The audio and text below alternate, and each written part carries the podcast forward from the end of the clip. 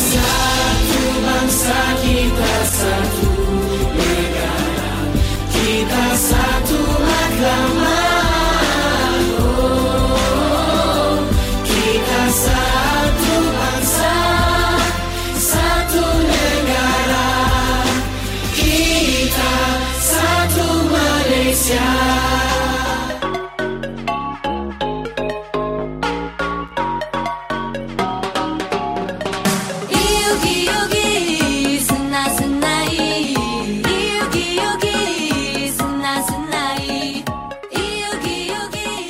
卡巴，你好，是马大当科，欢迎来到台马大不同。哎，各位听众朋友们，大家好，又来到我们台马大不同喽。现在是每周日下午两点零五分的台马大不同，我是主持人阿和，我是宁宁。哦，宁宁，你终于回来了。你知道我自己独撑了两集，我我的喉咙都被没看没啊。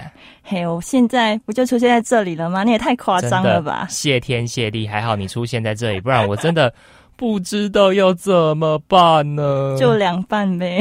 好啦，我们这一集呢还要谈论电影哦。哦，对，这次呢要分享的是台湾的电影。就上个礼拜我们聊了一路有你嘛，那今天阿和你想分享什么电影？嗯，上礼拜聊的一路有你，我觉得是比较偏向亲情的那种，就是岳父跟那个养女婿两个之间的那些爱恨纠葛，然后变成释怀。这周呢，我想要推荐一部台湾好看的电影，可能大家有看过啦，叫做《邯郸》。嗯，我没看过，不过因为要做这个节目，所以我跑去看了一下，觉得还不错。对，好，我觉得我觉得邯郸还蛮有意义的，而且我其实还蛮爱看电影，而且我觉得其实刚开学嘛，大家都还懒懒散散，就是那我们来听电影一下，对，好啊，那我们不要再等了，我们赶快进入第一个单元——台马新鲜报，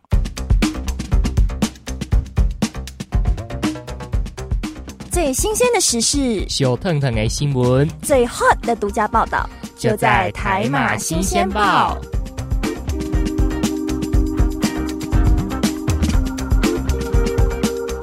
欢迎来到台马新鲜报，我是宁宁，我是阿和。今天要介绍的这则新闻呢，是台视新闻的一则报道，标题是“电影邯郸剧组还愿重现炸邯郸起伏”。到底什么是邯郸？哦，炸邯郸？我我觉得先不要管炸邯郸，我觉得看到还愿就会让人家觉得有一点毛骨悚然的感觉。呃，因为它是一个之前我们那个很红的游戏，然后那个恐怖游戏，然后。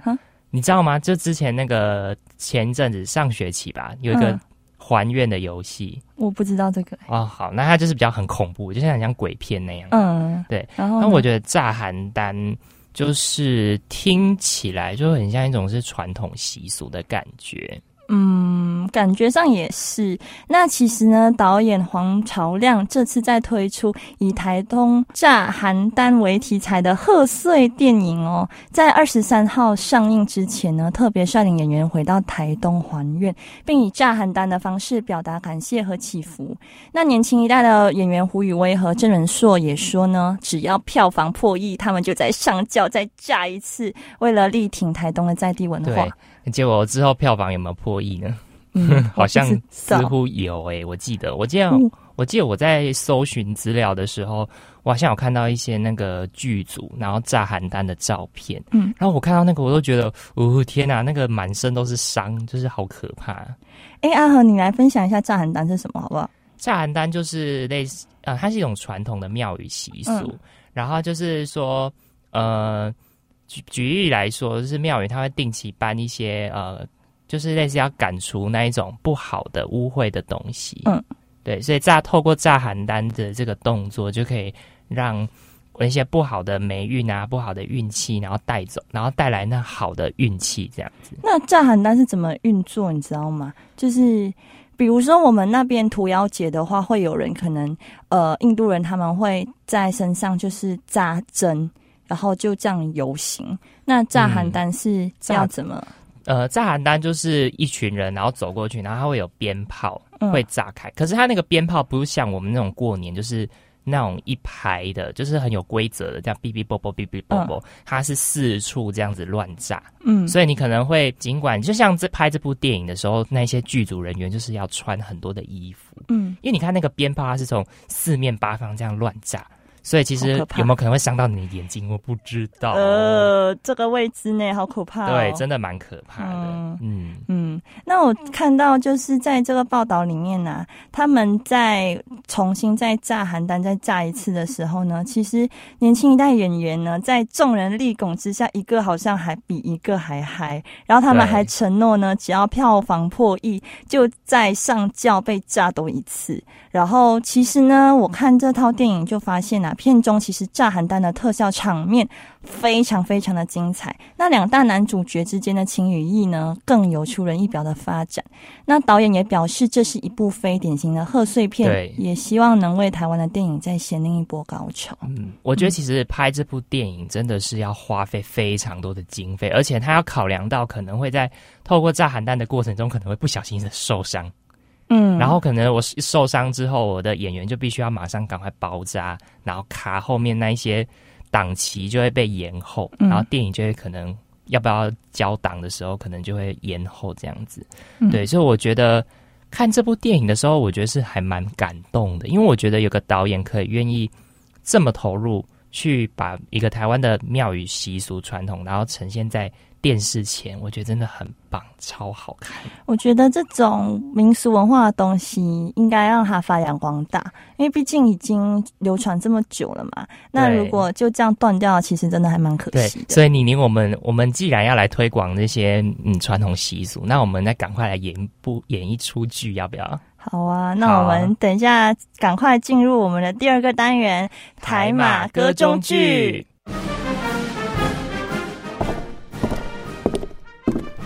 各位听众，歌中剧单元即将开始，请您带着愉悦的心情领赏这一出歌中剧。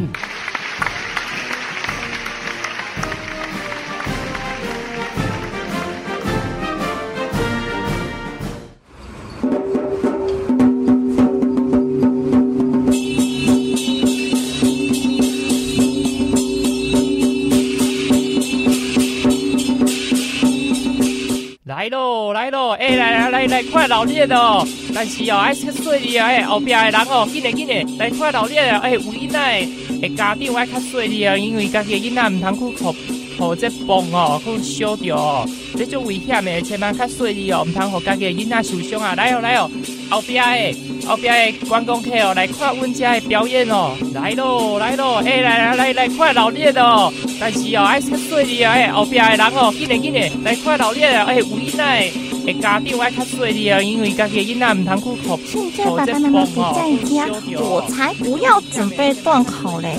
嗯，我想到外面去看一下热闹，更何况这么吵，我是要怎么复习啦？嗯，爸爸妈妈应该会原谅我的。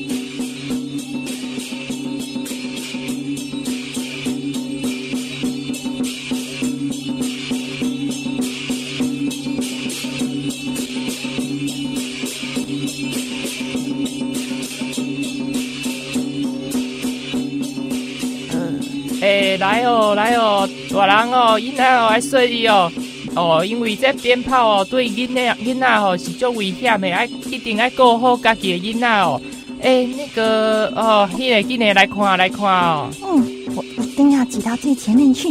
呃呃，前面的叔叔、伯伯、阿姨、大哥、大姐啊，嗯，你们可不可以借过一下那一条小小的道路给我？嗯，我比较矮，我想要挤到前面去看表演啦。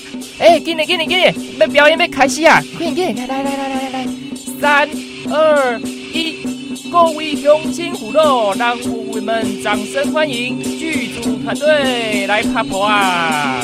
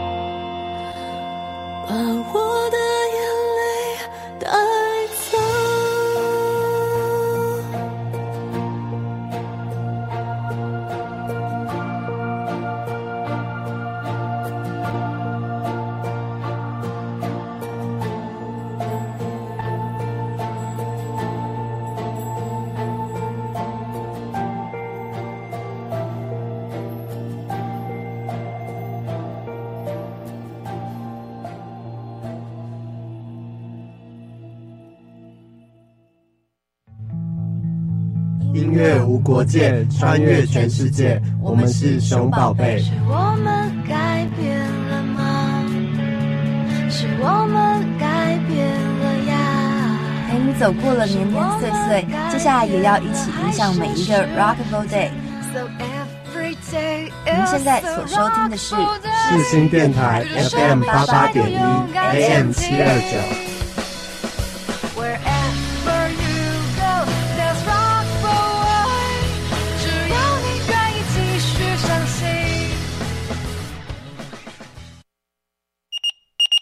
准备收到，一起出任务，台马放大放大镜。欢迎回来，您现在正在收听的是每周日下午两点零五分的台马大不同，我是阿和。我是宁宁。还，我们现在来分享一下呢，关于呃邯郸这个电影的影评。影评对，那宁宁从开演电影网上面搜寻下来的影评呢，其实我觉得还蛮不错的。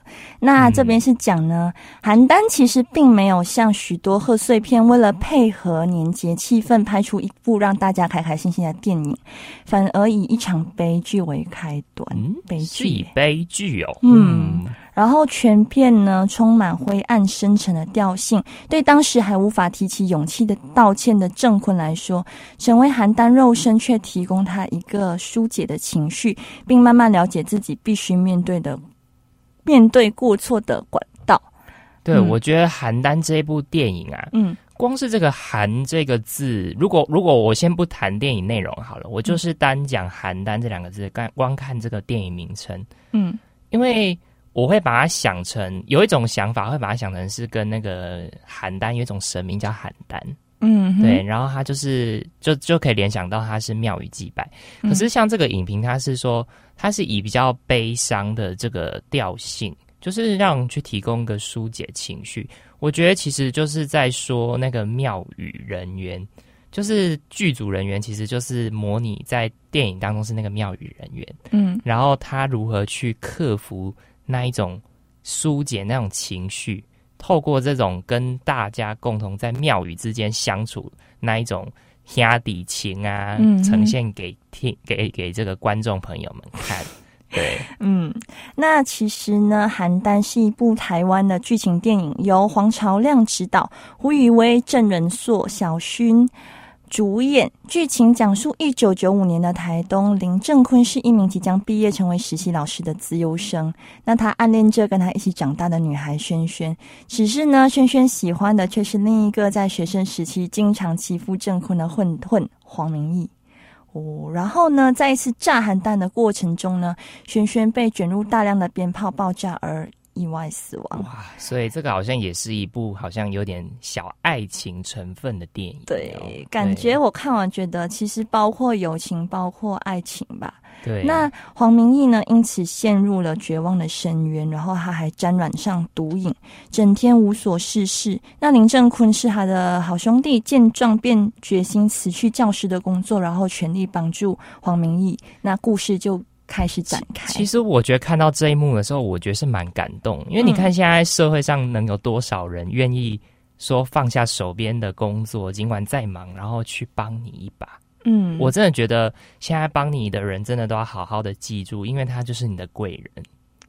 我觉得这个真的是真的，这一幕电影就是要告诉我们，在这一幕的当下，生命处处有贵人嘛。真的真的，哪怕是可能第一张卫生纸给你，让你擤个鼻涕，呃，你可不要长那么恶心。啊，或或是可能举手之劳帮你啊之类，嗯我觉得这个都是非常需要值得珍惜。尤其是你要想，他为了帮他，然后舍去自己的教师工作。诶，教师工作虽然虽然是不好，现在是吃力不讨好了，我觉得、嗯就是还蛮不好当。对可是其实你要想，那是一个还蛮稳定的工作，我觉得。对，其实嗯。如果比起庙宇人员的话，呃，对啊。教师的确是一个很很稳定，对非常稳定的一因为它是军工教的工作，所以就是比较稳定啦。嗯，对啊，嗯，好，Anyway，我们回来我们的邯郸的对。话题。嗯。那因为我觉得《邯郸》这部电影呢，其实我们刚刚是点出这一部电影的故事轴线，对，它就是一个以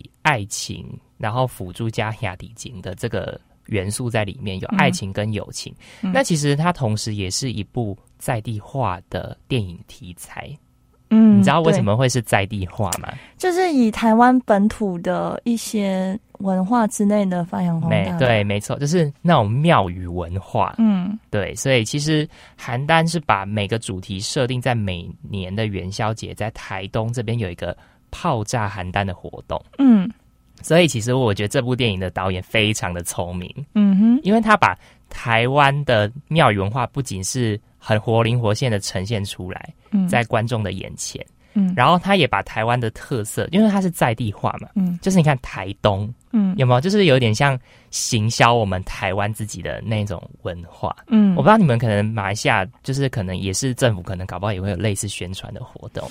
就旅游年还是会有那种呃，比如说可能今年的旅游年推广的是冰城，嗯。那今年他们的旅游宣传片，我觉得做的很棒，就是里面都有包括很多，比如说冰城是世界文化遗产地之一，啊。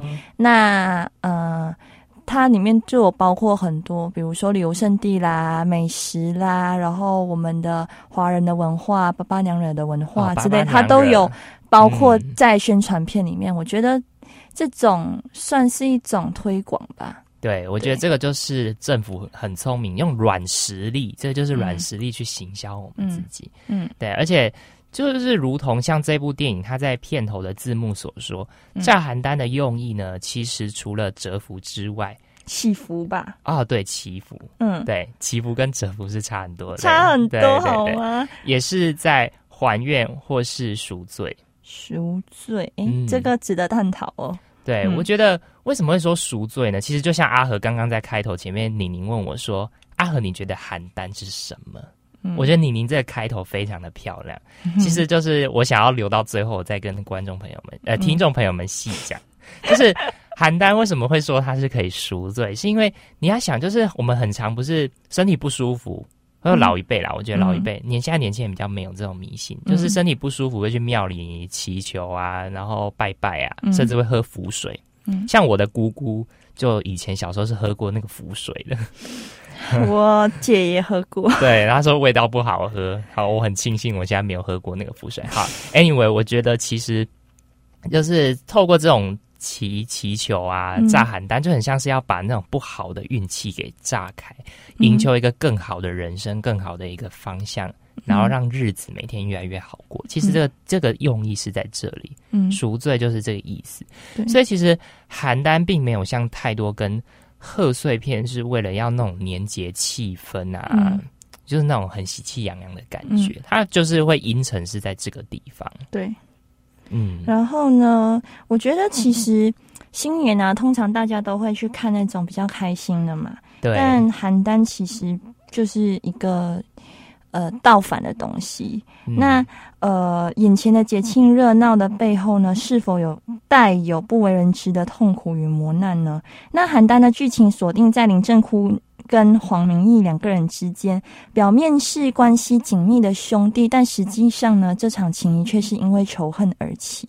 因为什么仇恨而起呢？我们继续往下说。好，那就是其实我觉得好了，就也嗯观、听众朋友们猜一下，其实就可能是跟爱情有关，对不对？呃，我其实前面已经有讲了嘛，对嗯，就是那个谁，呃，林正坤喜欢那个轩轩嘛，对啊，对啊，那其实打从一开始呢，导演就没有想要跟观众隐藏任何事实，不论是意外的起因还是过程。那其实我们就像是一个知晓一切真相的局外人，只能以旁观者的视角跟这故事体会角色内心的真压抑与挣扎。我觉得或许邯郸呢以悬疑的方式呈现，把叙事角度稍作转换，便能制造一个更为高潮迭起的故事。嗯，但是我想呢，导演黄朝亮如此安排的用意呢，就是不希望在片中加入太多类型的元素，对，那他只想专心的把故事完全聚焦在林正坤的心境转折和变化，在担任邯郸肉身的过程，探讨着犯错与赎罪这个议题。对，我觉得这个导演我真的是非常的敬佩他，嗯因为我觉得很少有那种电影是好看的电影。对，怎么说呢？我我觉得阿和想要分享一个观念，就是我自己的看法，听众朋友们可以参考看看。就是我觉得好看的电影不一定是好的电影，嗯但是好的电影一定是好看的电影，好像很绕口。那我举个例子来讲，嗯，就譬如说，嗯，好，我举贺岁片好了。像我们台湾其实也会有一些导演推出一些贺岁片，嗯。可是那个就是大家笑笑很很开心啊，哈哈大笑，但是里面并没有一个很明确的主轴，就是只是点出可能哦，可能有一些脏话，你像你像台湾的蒙甲文化什么的，可是它就是很很浅的，就是只是凸显说这个就是台湾的一些呃比较次文化嗯的地方，嗯，可是它并没有一些很值得我们去思考一些比较深层的议题。因为我觉得，其实，在马来西亚的贺岁电影啊，通常都会因为搞笑，可是还会带出一些某些导演想要带给你的东西，比如说嗯回家短剧啊、亲情啊之类的东西。那会以很多不同的方式来呈现。我觉得，因为新年就是一个回家团聚的的时时间时间嘛。那其实很多时候我们都在外打拼，会忘记家里，其实有一直等等待着我们的父母。真的家人真的很重要，真的要好好跟家人联络。对呀、对，啊，那我们现在稍微休息一下，来听一首呃邯郸的电影插曲卢婉仪的《飞》，等一下回来。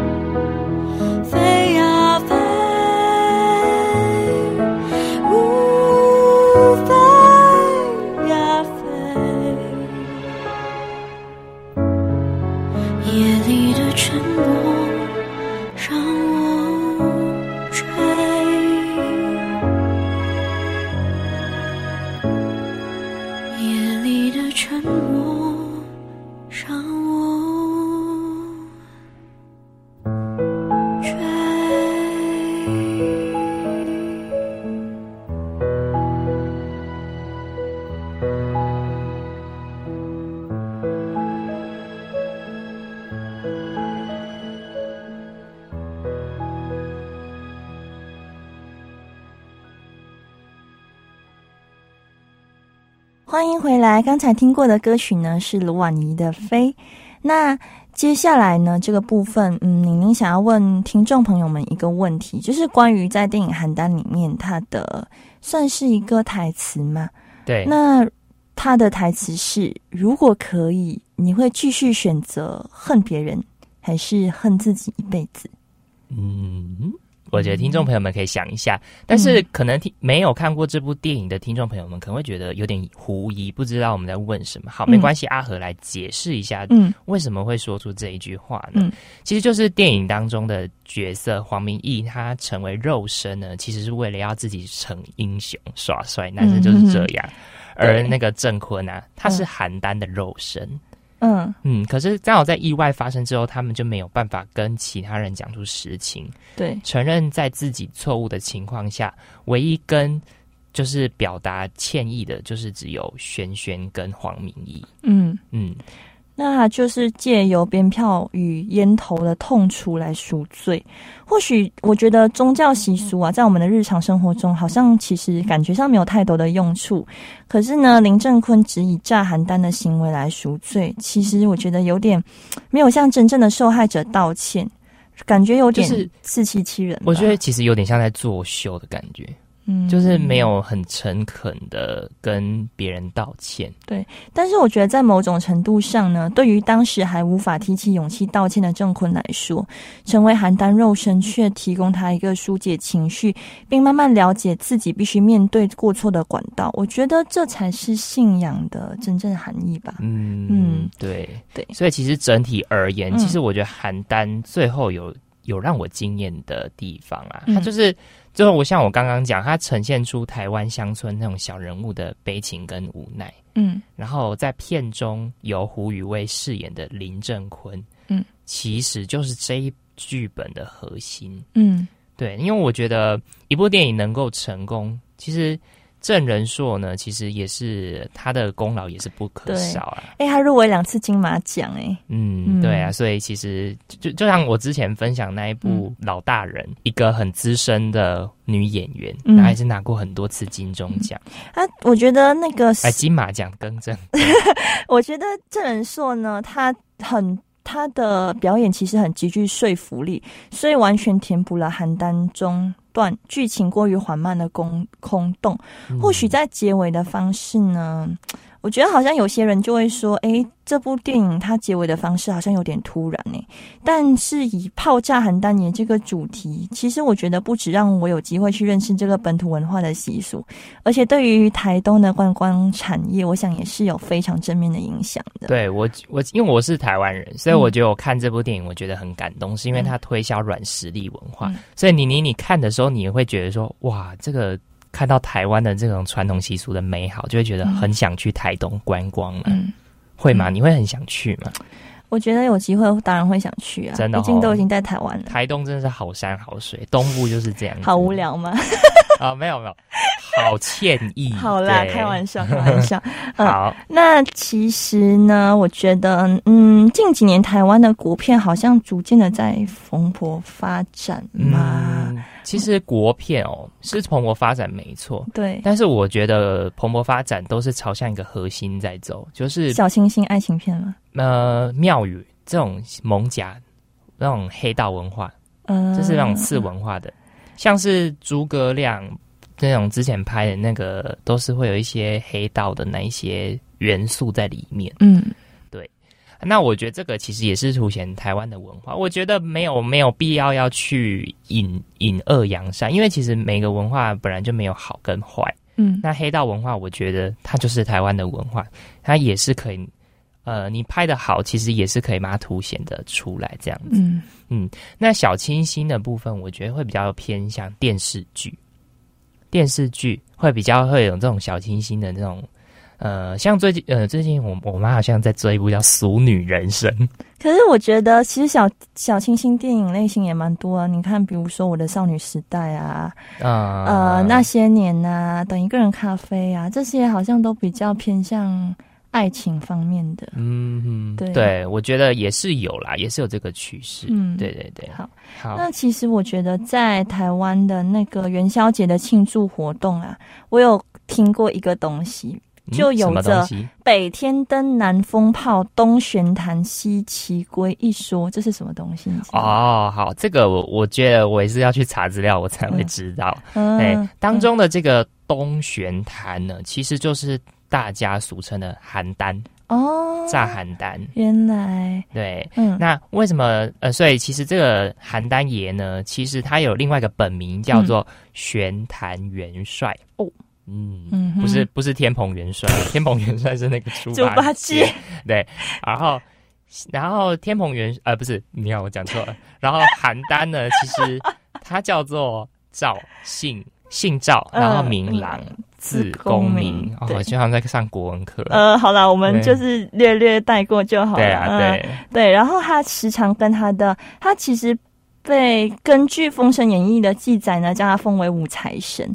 那呃时常和他的四位部下合成五路财神啊。嗯嗯，那战邯郸的传说其实好像有蛮多版本的。最可信的说法好像是邯郸爷生性怕冷，天寒时候就会引发心痛，所以每次只要邯郸爷出巡的时候呢，信众皆会用火炮为他驱寒取暖。啊，嗯所以哼邯这个为什么叫邯郸，就是这样子。可能他怕冷吧。对啊，好啦，这个就是故事，大家可以参考参考。嗯，对，嗯那其实我觉得邯郸呢，跟呃这个黄也是黄草亮导演做的，跟他之前的那些作品，譬如说像是《大调歌》啊，或是《大喜临门》，嗯我觉得有一些差别哦。嗯，嗯，我不知道宁宁你有没有一些想法？觉得大喜临门这种东西应该是很 happy 的吧？对，它是很很很欢快的，对没错。所以跟这一部电影就是比较阴沉啊、悲情啊，嗯，但是就发现他好像这次好像改走写实的风格。对然后描绘台湾庆典的活动，然后借由炸肉山邯郸也象征洗清罪孽的概念，然后拍摄出一段充满懊悔、愤恨、难过、嫉妒的赎罪电影。哇，全部都是负面情绪耶，怎么办？嗯，但是我觉得负面情绪没有不好哦，因为其实有时候导演会利用这样层层叠加的这种嗯越来越深、越来越深，就是要让听众或是观众去深陷那个氛围当中。嗯，我觉得这个才是高明，我觉得蛮催泪的。很催泪，然后这个这表现手法很高明，嗯对，嗯。嗯，而且我觉得，呃，就是像靠着之前他呃，像郑仁硕，嗯，就是在剧中非常好的演员，嗯。他靠着在《醉生梦死》还有《角头二》两部电影，让他获得金马奖的最佳男配角。二度哦，对，很棒。很厉，害。然后我发现他在邯郸呐，这次又在展现惊人的演技。从故事一开头的意气风发、混兄弟、当大哥、把妹、接吻都样样来，到被炮竹给炸成半人半鬼的残破模样，吸毒成瘾而且自我放逐的男被惨状，到最后与饰演郑坤的胡宇威摊牌的高潮戏码，哇！那根本就是完美诠释，这个就戏精啊！你要想，你要开始表现出那种非常大哥那种版谁，嗯就是要很有那种雄气的感觉。嗯可是你要表现到后来变成是吸毒、欸，嗯吸毒这个样态真的不好演。所以其实我有上网去看那个证人说，他之前也有，当时候推出这部电影的时候，他就说他为了要演出吸毒的样子，他是故意不睡觉、欸，他是故意熬通宵，然后让自己那种样态非常的疲惫啊，黑眼圈什么，然后他说这个才是真正可以演到吸毒犯的样子。明明是完全不能熬夜的人，会死掉。可是我觉得这个就是。呃，不能不能熬通宵的人，没有，会我觉得我我我觉得听众朋友们就是尽量不要熬夜就不要熬夜，但是我觉得。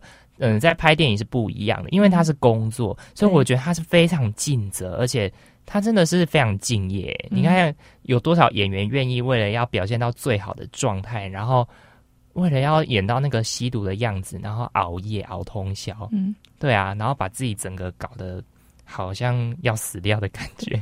哎、其实我觉得就是这个影评的影评人，我觉得他讲的很中肯。他说他在观看邯郸的时候呢，其实心中满是不舒服和反感，而且他觉得整起事件呢，其实是因为郑坤一个人的嫉妒之心而起。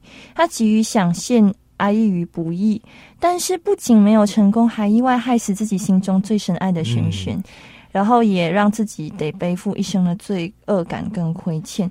甚至连一心期盼儿子能当老师并出人头地的妈妈都伤痛欲绝的，直接将郑坤的教科书给通通烧掉。对，天哪我！觉得这个就是一人酿的罪，却要很多人来承担。对，然后很自私又不明智。或许在故事的后头，稍稍有替郑坤平反呐、替他如此恶行的自圆其说，但是这个呃评论人却表示呢，他完全无法接受如此畸形的价值，一个为爱而置欲置人于死地的鲁莽又道德沦丧的行为，他没办法。但是我觉得这个就是写实。嗯你看现在台湾的社会新闻多少是恐怖情人、情杀啊，动不动我要跟你分手，下一秒直接一个刀刺，哇就刺过来了。这种新闻太多，很可怕。对啊，所以我觉得这部电影写实也是一个关键，嗯它也是把在地文化那种写实的那种样貌表现出来。嗯，对，好啦，我觉得我们就是分享一些我们关于看过电影的一些嗯想法之后呢，嗯听众朋友们呢，可能可能需要一点时间消化一下，也有可能还没有看过这部电影的，可能搞不好因为我听我们的介绍之后想要去看了，对不对？对，好，那我们现在来休息一下，我们来听一首陈绮贞的《残缺的彩虹》。嗯。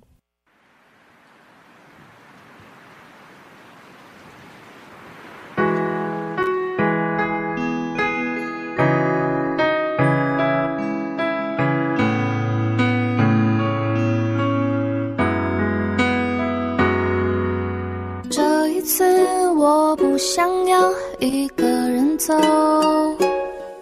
回去的路总是背对彩虹。没有你，我是残缺的彩虹，失去一个最重要的颜色。想要听你说，你都怎么过？你现在好吗？你微笑点头，想要听你说，快乐多过忧愁。想要听你说，却发现你在骗我。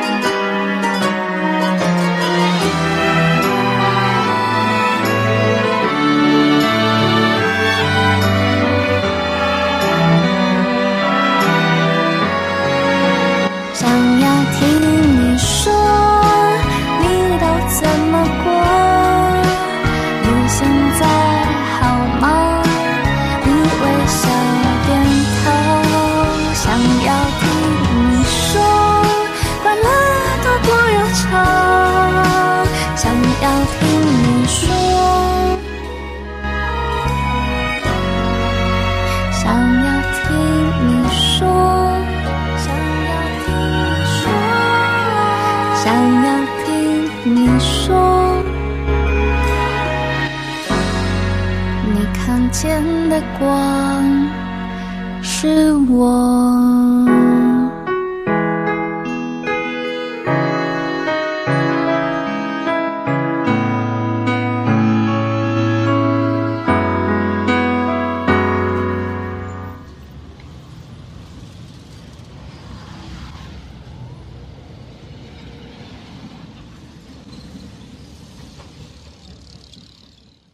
Hello，欢迎回来。现在收听的是台马大不同。刚刚听到的这首是陈绮贞的《残缺的彩虹》。好，那其实阿和呢还想要补充一下，就是刚刚关于放大镜的一些内容。嗯嗯，如果以《邯郸》这一部电影它排片的上映时间来看呢，嗯其实它算是二零一九年台湾最前档的国片贺岁片。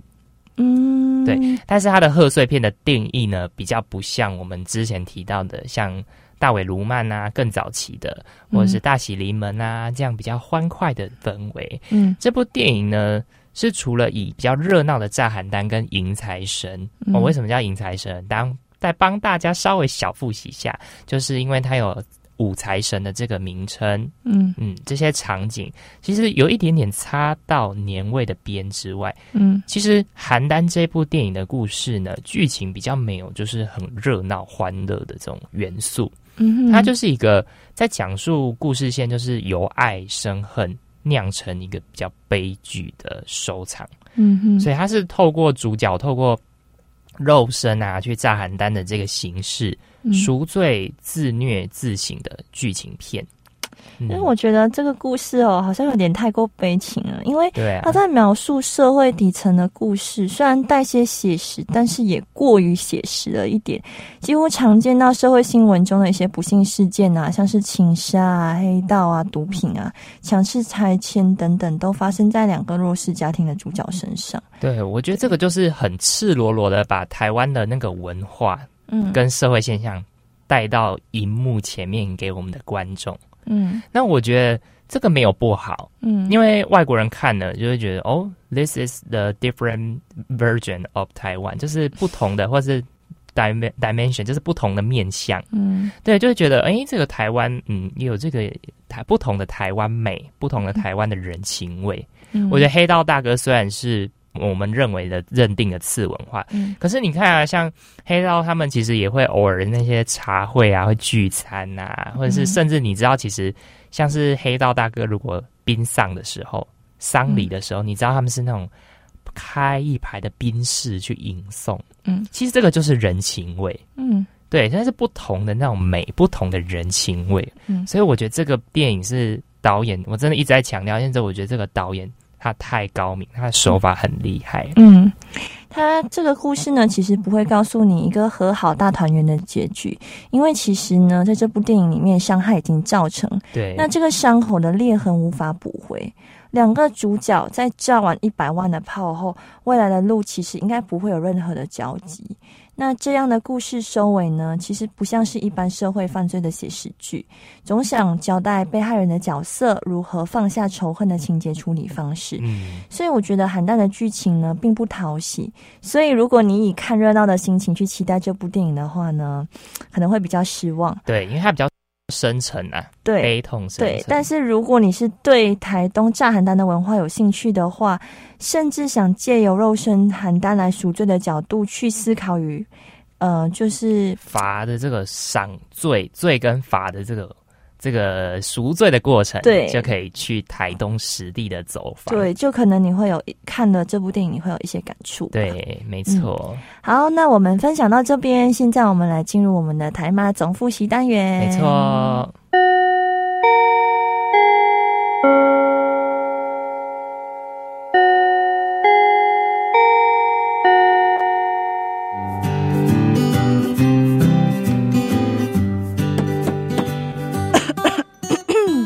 同学们准备好了吗？我们要来总复习喽。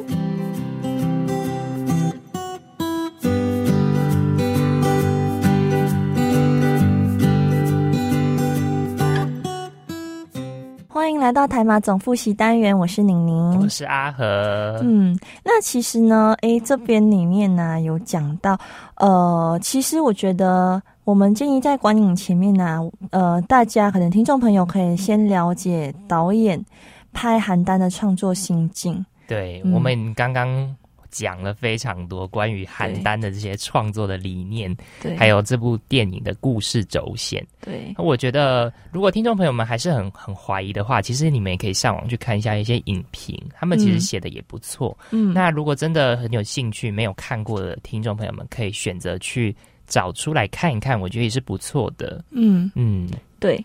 那其实呢，好，我们来再跟大家讲一下，其实它的故事的的轴线，轴线是什么？嗯好了。对，那其实呢，嗯、胡宇威他饰演的林正坤呢，他是必须借由一百万的鞭炮来赔罪。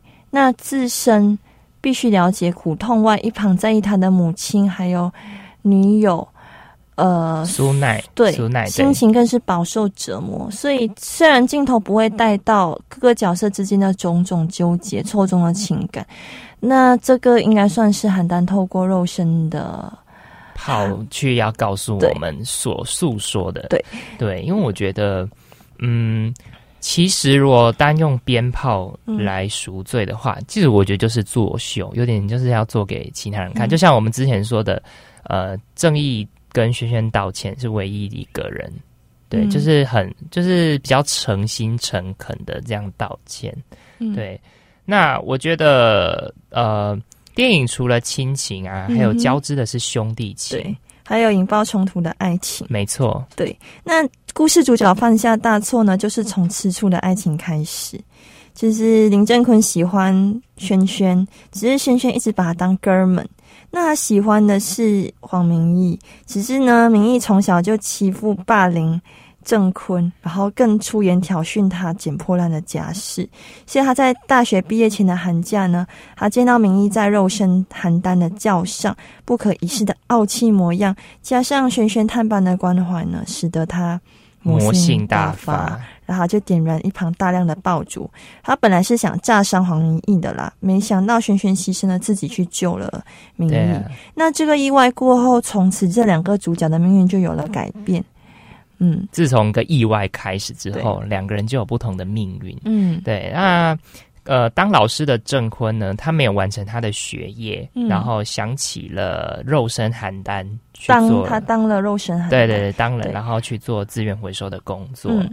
然后明义呢是被炸伤了手，染上了毒瘾，然后成为一个废人。嗯，那郑坤他觉得内心会很亏欠，嗯。所以就把明义拉过来，然后关他，把他关起来，然后让他去戒毒瘾，嗯。并且合伙开了一个回收厂。嗯，但是呢，呃，可能有一些呃纠葛，对。所以造成民意没有办法原谅，然后决定为轩轩的死去复仇，嗯。要求郑坤是必须要接受鞭炮的炸邯郸赎罪的方式来偿还。然后嗯最后的结局呢，两人分道扬镳。那明义带着轩轩未完未完成的梦和遗憾到台北。那郑坤虽然有了感情的归宿，但是除了呃肉身邯郸的赎罪以外，他也接受了法律的制裁并服刑。嗯，那如果你其实看了电影，会有不少影迷会质疑明义为什么会被蒙在鼓里这么久，甚至没有察觉郑坤每年肉身邯郸在轩轩的灵骨塔前的问题。嗯，我觉得，呃，导演可能有另一种想法，想为赎罪的痛做一些认罪的安排之类的吧。对，嗯，嗯，我觉得其实讲了这么多啊，嗯我觉得《邯郸》这部电影就是好看，对讲了很多，只是好看。那我们其实也一言很难去把它讲得非常的细致。对，因为我觉得电影是主观的，就是我们的心得，不代表是大家的心得。那还是建议大家去看一看这部我觉得还不错的电影。对，很高超的演技。好那我们今天分享的《邯郸》这部电影呢，就到这边喽。希望下次呢，阿和还有机会可以跟听众朋友们分享一些台湾本土的或者是台湾好看的电影。嗯，欢乐的时光呢，总是过得啊特别好快。快啊对，下周又轮到宁宁来介绍马来西亚的电影哦。那听众朋友们有想听到哪一部电影的介绍的话呢？赶快到脸书粉丝专业留言，对哦告诉我一下。对，没错。那欢迎忠实的听众粉粉丝呢，可以到脸书呢跟我们留言，嗯我们呢也会在第一时间，或是我们看到的时候，我们就会回您哦。嗯，对，好，那记得下星期留守世新广播电台 AM 七二九台马大不同会在同一时间与你们见面。喜欢节目的听众朋友们，记得去脸书搜寻或是 IG 搜寻台马大不同的粉丝专业，嗯按赞留言，还有帮我们分享哦。耶我是宁宁，我是阿和，我们下周再见啦。耶最后送上伊森陈奕迅的《让我留在你身边》，嗯，作为结尾。那我们下个星期再见啦，拜拜我从来不说话，因为我害怕没有人回答。